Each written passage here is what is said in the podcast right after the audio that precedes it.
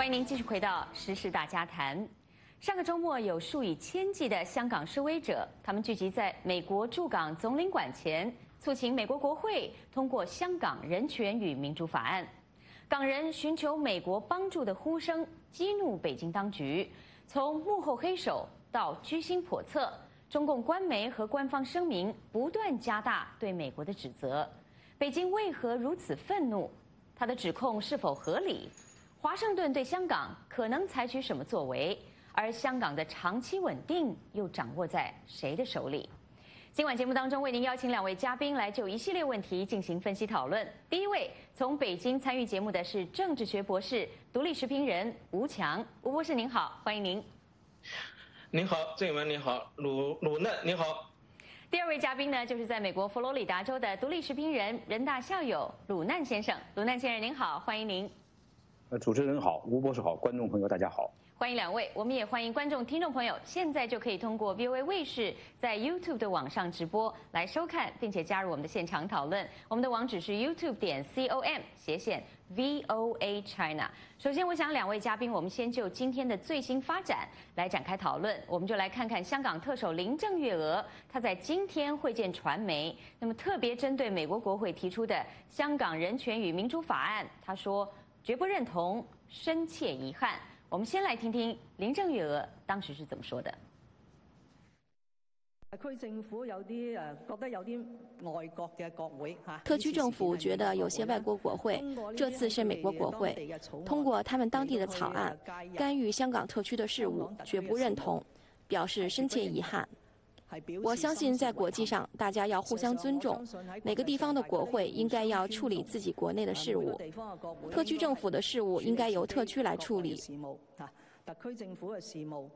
誒應該係由特區嚟到去處理。所以我喺呢度咧就誒希望。我在这里希望不再由本地人士，特别是身处某些位置的人士，去主动要求美国政府或者美國國會。通过将会影响香港的《香港人权与民主法案》。美國嘅國會。好，我想先请教鲁难先生。鲁难先生，很多这个观众朋友看到这个林郑月娥今天的发言，也有人说感觉很像是北京外交部发言人的一的一些说法。我想先请您谈一谈，您怎么看林郑月娥今天的表述呢？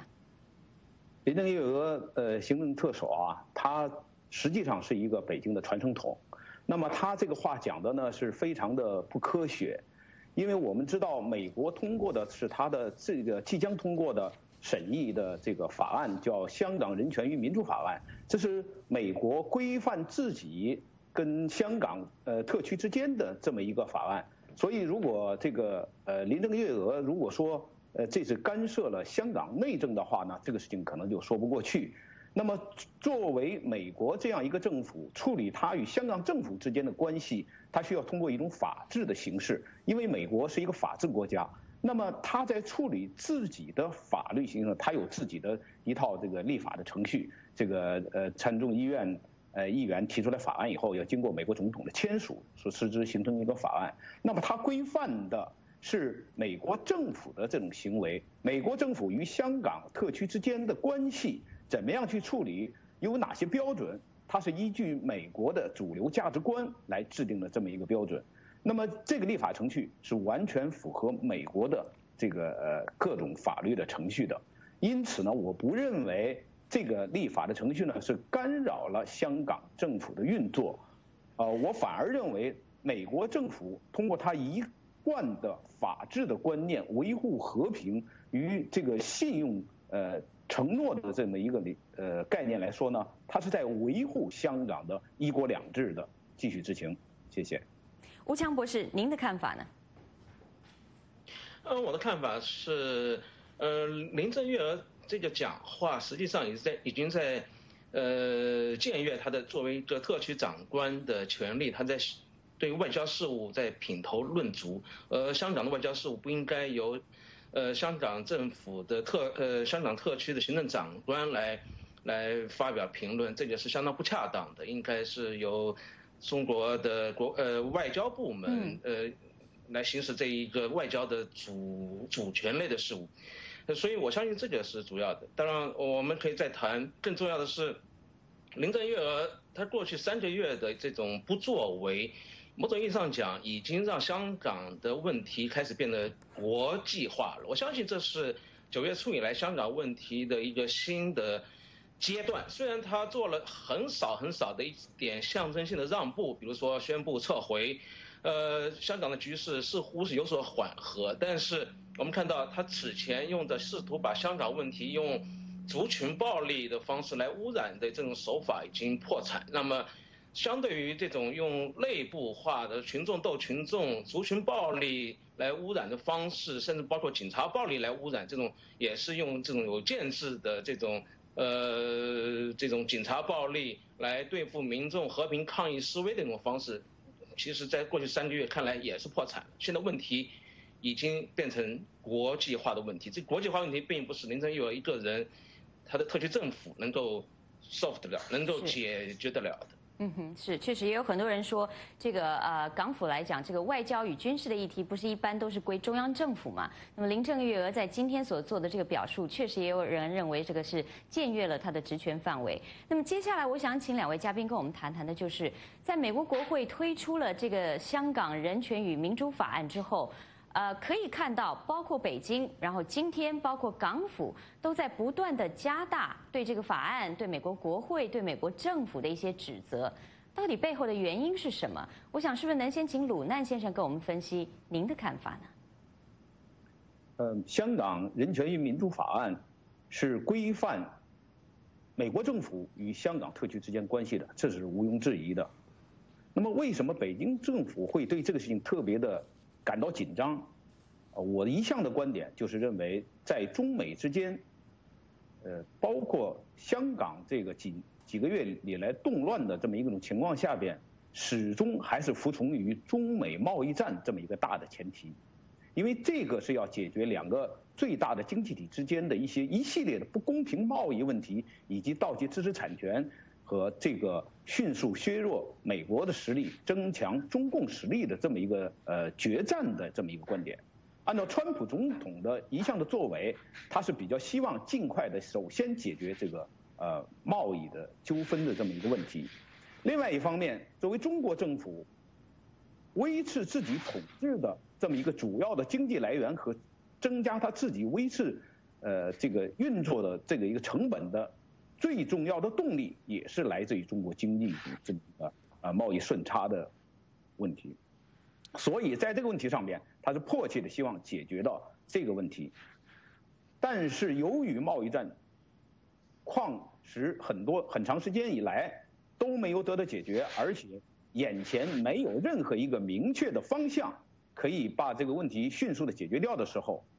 任何在贸易战之中为之加码的这些事情。都是北京政府所不愿意看到的。相反，川普政府以逸待劳，在这个时候出现了香港这么一个问题，本身就让美国政府要重新审视他的九二年所通过的《香港关系法》。那么，议员又在这个时候提出了一个《香港人权与民主法案》，显然给川普总统在贸易战之中又增加了一种砝码上来。所以我觉得在这个时候，北京政府的担心是非常有道理的。他担心的不是完全是在香港，而是关乎中美贸易战，关乎它的经济的命脉和支撑下去的力量。嗯，谢谢。吴强博士，您的看法呢？北京方面的指责不仅仅是针对这个国会，不仅仅针对这个法案，而且还指责美国是这个所谓的幕后黑手。这样的言论也在近期不断的在升级。您的看法，这背后的原因又可能是什么呢？呃，指责一个外部势力作为一个内部呃和平或者说民主抗议的一个所谓的幕后黑手，这个是中国或者说中国共产党他在处理类似事务的时候一贯的一个策略。那这种策略当然也不是中共独有的，呃，苏联、苏联东欧集团的冷战时期，或者说苏丹、缅甸。呃，越南在过去几十年，其实也都我们古古巴、委内瑞拉，我们都能看到，在最新和过去的半个世纪当中，都能看到类似的这样一些指责。他们把内部的民众的抗议，呃，通常来理解为是外部势力的干涉。我相信这是反映了他们首先是反映了他们自己对这些。内部民众抗议的一个不理解，他们无法理解这些民众抗议运动何以持续这么长时间，呃，何以这个比如说在各种经济问题什么似乎他不理解为什么他们的政治体制出问题了才产生这么多抗议，这首先的。其次是，呃，中共呃我们知道他呃马上要到他的建党一百周年，那么他的建立。和过去一百年的这将近一百年的历史当中，它受共产国际，它完全是共产国际所资助、支持，呃，扩散到中国建立起来的一个外部的政党。那么他自己是很明白，在他自己过去的发动任何的学生运动，或者说发发动的说任何的这种针对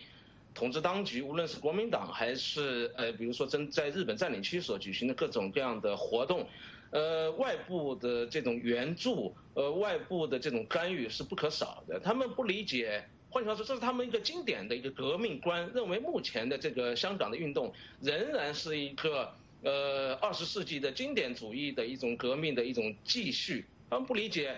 可能会存在一种呃完全本土的自发的。呃，无领导的，甚至现在我们看香港是一个无面孔的运动，他们完全不理解这种运动，而且是把自己的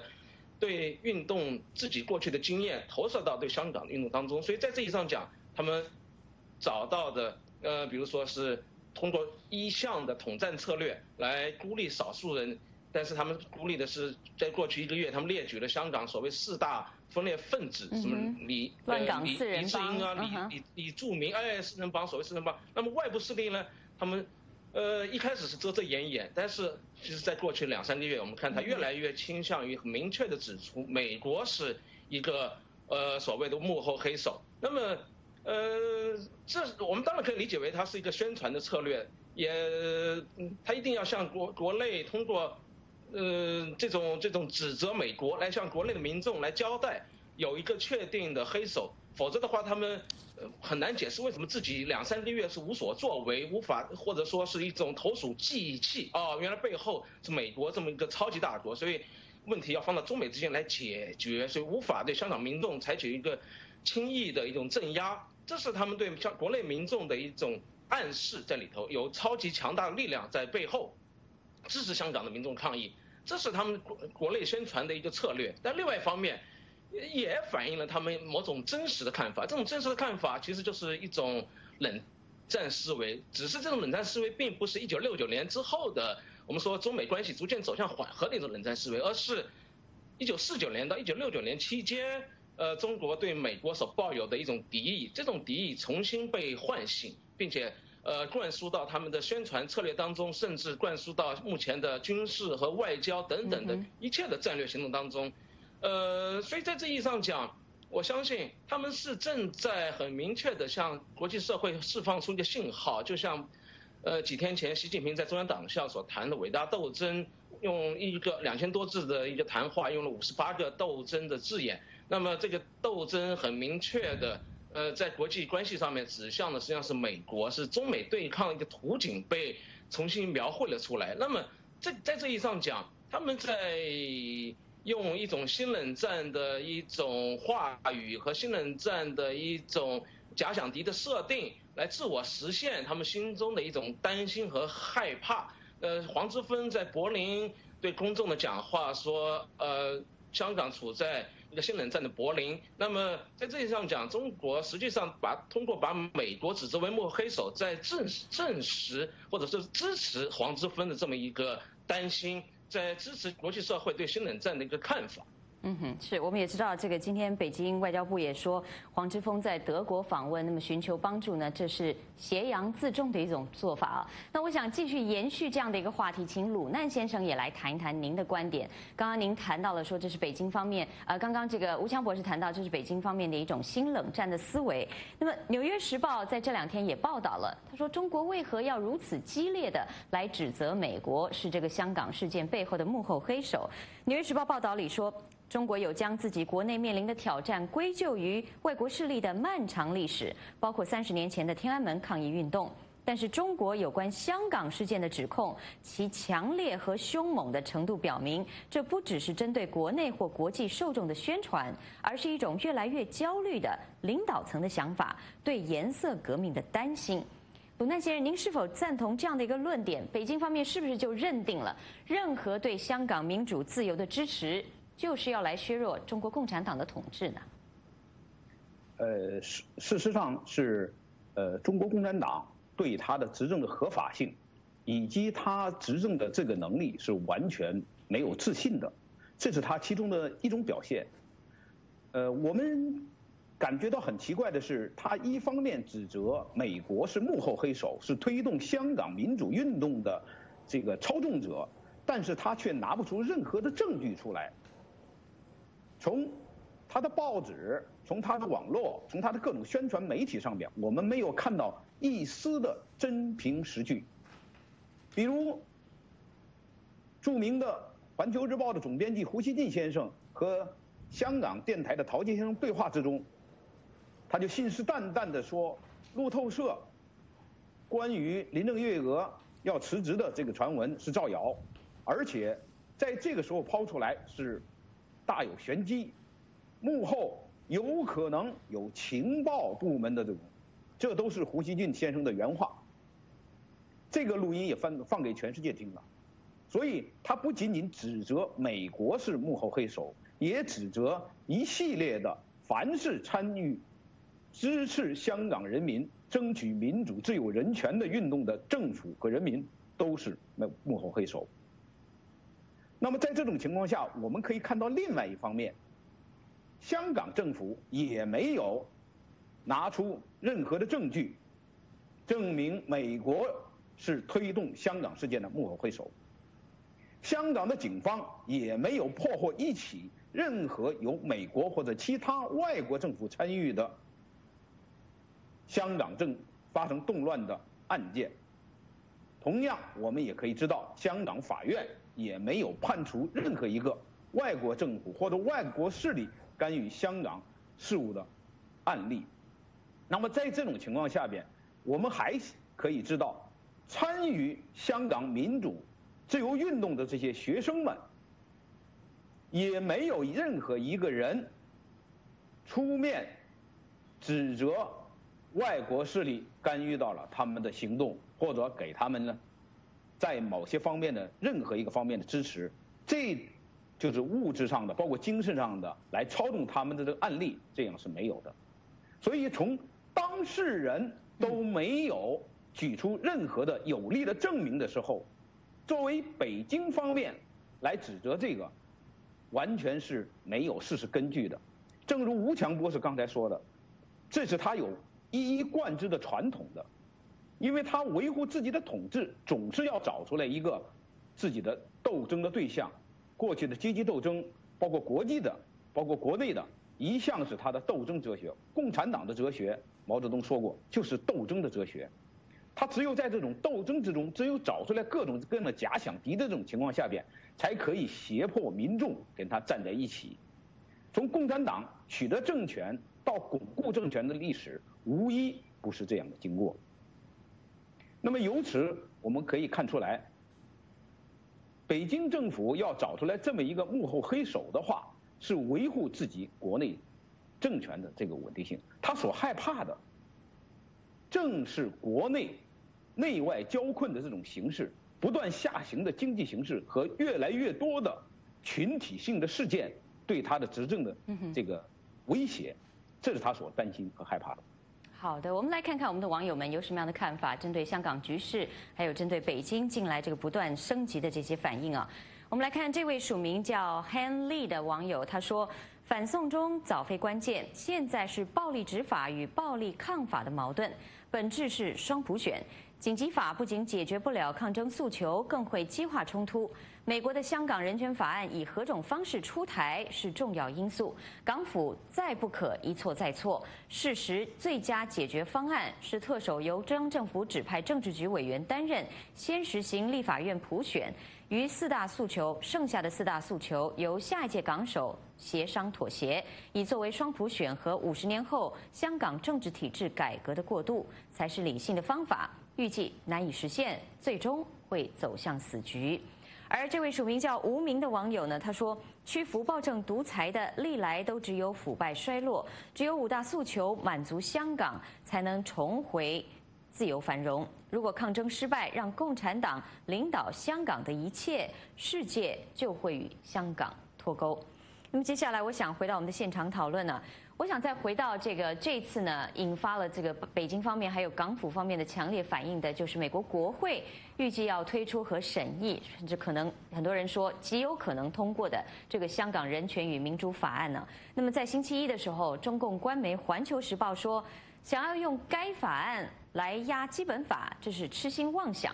报道还说，香港的未来是取决于中国有多强大，而不是取决于美国对香港持什么态度。我想接下来请两位嘉宾跟我们谈一谈，先请吴强博士来谈一谈，到底这个香港人权与民主法案，我们刚刚提到这是属于美国的内政，在内政上所做的一个法案，但是它对于北京到底能产生多大的效力，是否有可能真正的来影响北京在对香港事务做决定时这样的一个关键呢？呃，我相信，如果说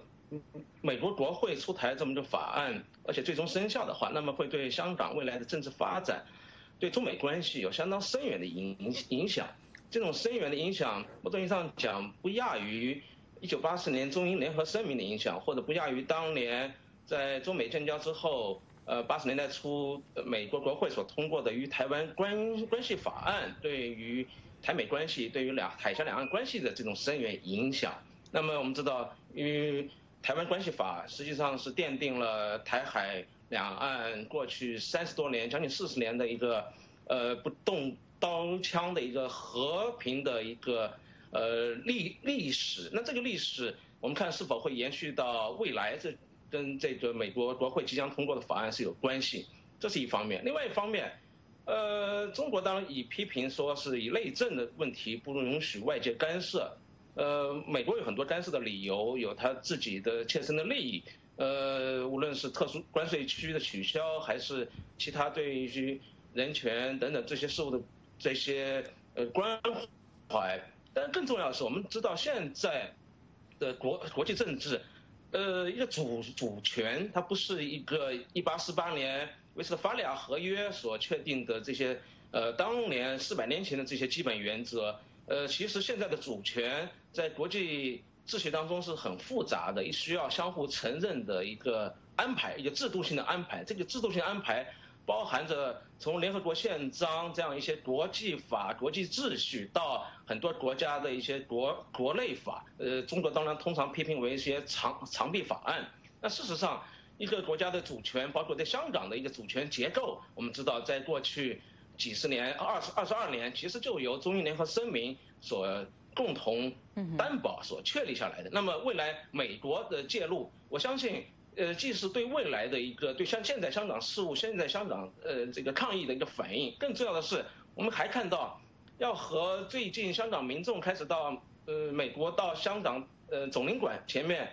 呃要求美国关怀介入的这么一个举动是有关，它是一种因应，它是一个反应。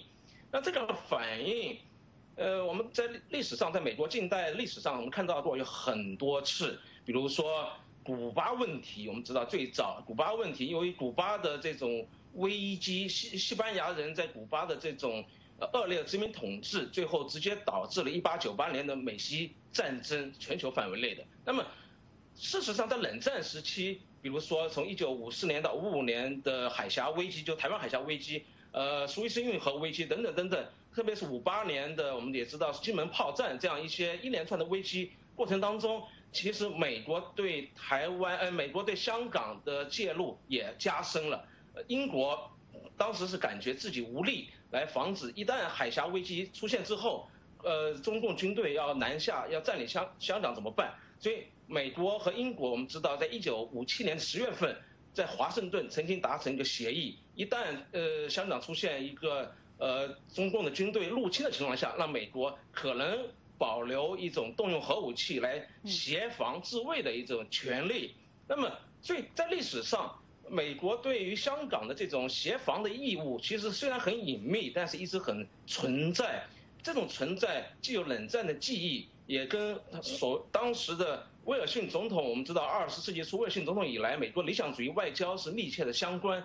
跟冷战时期美国作为一个超级大国的一个国际义务也有关。其实，在冷战之后，在过去三十年，美国这种政策已经是消失了，变得在所有国际事务上，在很多国家内部事务上是谨小慎微。比如说，在二零幺幺年的颜色革命。呃，北非所发生茉莉花革命上面，其实美国的外交部门没有做好任何的准备，没有任何的介入，完全是一个被动的一个状况，才导致我们看埃及出现了一些，呃，所谓所谓的反革命的一种一种状状况。呃，同样在香港事务上，其实我个人的了解和观察，国际社会的观察和监督，我们也都知道，也都相信，美国在香港问题上实际上是无所作为的。这一点，其实香港民众。是很着急的，甚至担心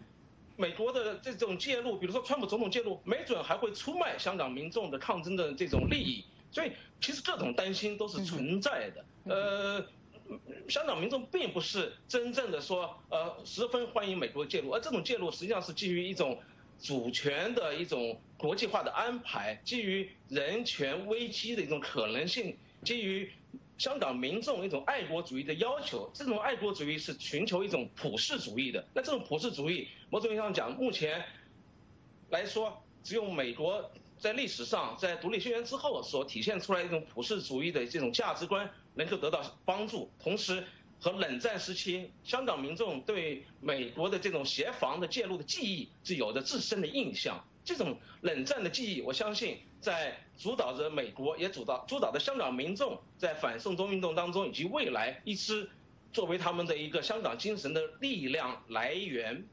嗯哼。是，那么鲁难先生，刚刚吴强博士也谈到了，为何香港人会在这个时刻想要来寻求美国的帮助？但美国是不是能够有所帮助，能够采取作为？他其实不是那么的乐观呢。那么毕竟因为香港的情况不同，香港主权现在是归于中国政府。那么刚刚我们也提到了，《环球时报》也说。美国国会想要用这个法案来压基本法，这是痴心妄想的。那么，您认为美国方面华盛顿能够采取的有哪些作为？美国国会的这个法案，它到底能够对北京产生任何制衡的效果吗？我我觉得，美国政府从它的历史上来看，在一次世界大战、二次世界大战，甚至更久远的来说，从美国建国以来，它秉承着美国主流价值观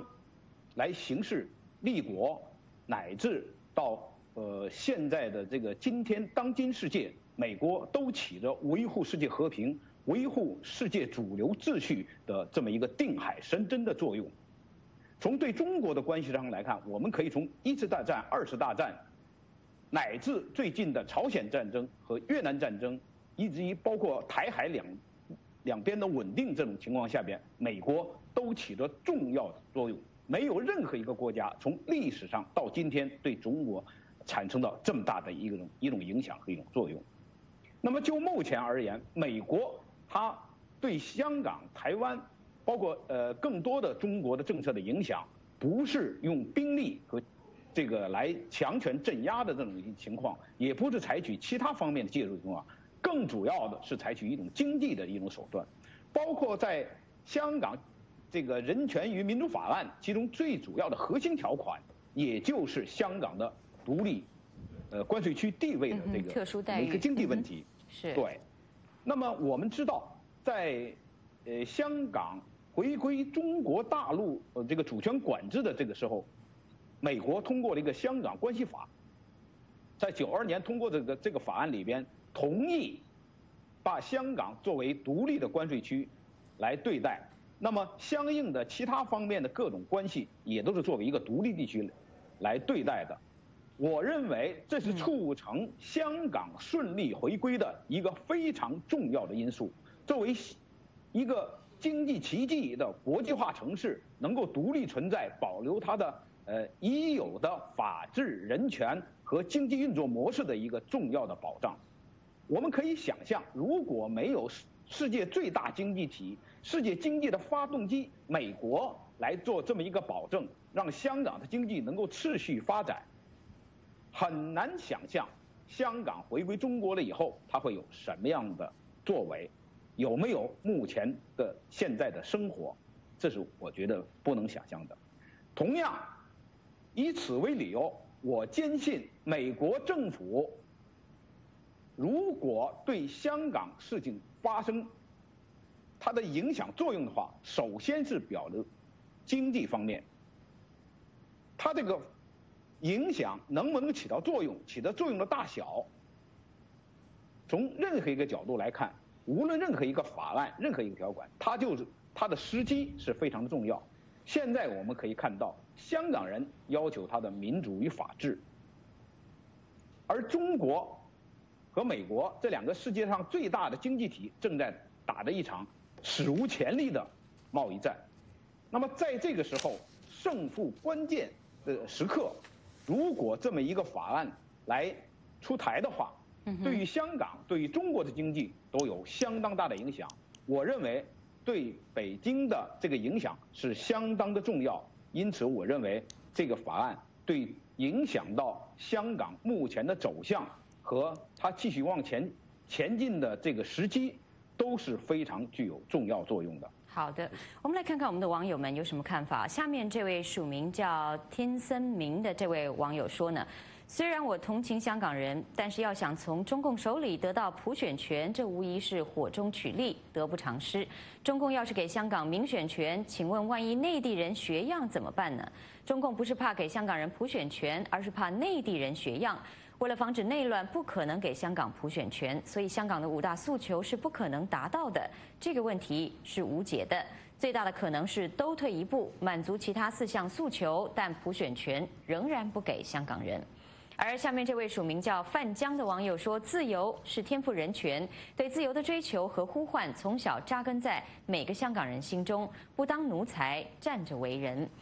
而这位署名陈佳妮的网友说：“民主最基本的就是要容纳别人的声音，中共最大的特色就是不能容纳别人。中共最爱说的话就是这是我们国家自己的事，从此就可以看出中共是最大的独裁，不能容纳任何别人的声音，只能听他的。”所以才要建强封群网络。